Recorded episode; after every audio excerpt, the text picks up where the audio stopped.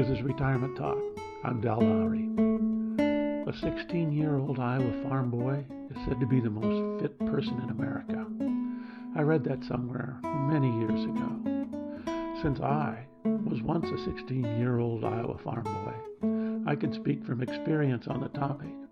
I was fit for some things at age 16 and living in Iowa, but certainly not many. A few years ago, I was doing some strength training at a gym on Granville Island in Vancouver. I entered into a casual conversation with another guy about my age. I told him that it seemed like the older I got, the more time I needed to devote to staying fit. He responded with, Staying fit for what? A light went on in my mind. I admitted he was so correct in that observation. He went on to add that at 65 we're probably much more fit for almost everything than when we were 16. We need to be aware of this and enjoy the retirement years when we are indeed fit. At 16, I could run faster, lift more weight, and jump higher, but that's about it. Considering life and all its demands, that's not much. There are huge areas of life skills where we retired people must be as fit or more fit than we have ever been. I'm thinking of work skills that may have accrued in the past 50 to 60 years. We've learned the value of patience, asking for advice, and staying with the project. We've worked our way through the labor market. Many of us have read the classics as well as recent bestsellers. We've seen great movies and heard great music. We've visited historical sites, mourned at funerals, and woke with massive hangovers. We've biked back roads, studied all night, and been at our wits' end concerning getting enough money to pay the rent. We've gained the strength that comes with making many mistakes. We've expected too much from some people. We've counted on luck when hard work and perseverance was what was required. We sold the house, stocks, or land too soon. We've failed to save enough money for rainy days. We've run up enough credit card debt to know to never do it again. We've loved the wrong one and stayed, or loved the right one and left. We've learned. Staying fit is an all encompassing goal. It isn't enough to be fit for one thing only. We want to be fit for life.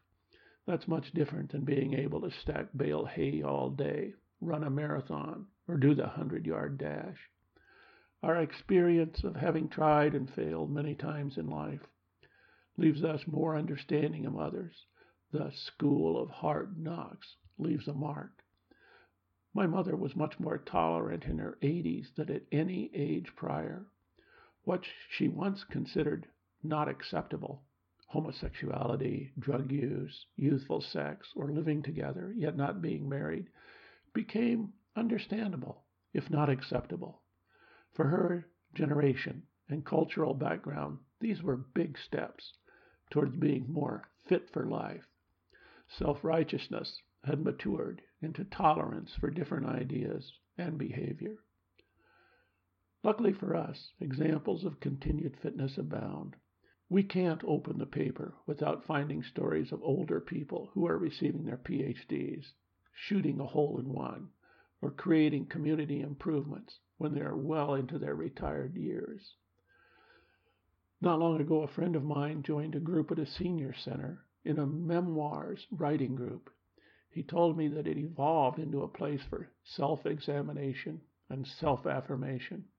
The participants are all retired and still involved in staying fit. He also designs and builds geodesic domes. He bikes for his morning paper each day. He participates in a political protest group that meets every week and expresses political opinions concerning whatever is current. He reads the New York Times, bestsellers, and classics. He continues to camp with his wife in his RV and enjoy a good glass of wine. He recently said, I continue to find life just so interesting. He is 88 years old. When I told my new acquaintance in the fitness center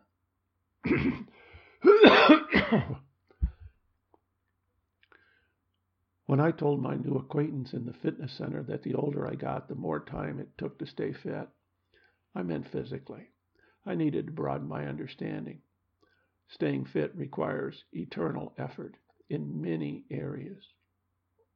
Now, I made this podcast over 10 years ago, so now I'm 75. It all still rings true for me, every word. I think we do get more fit in general as we get older. But if we're talking about our physical fitness, I must admit to a few steps backwards.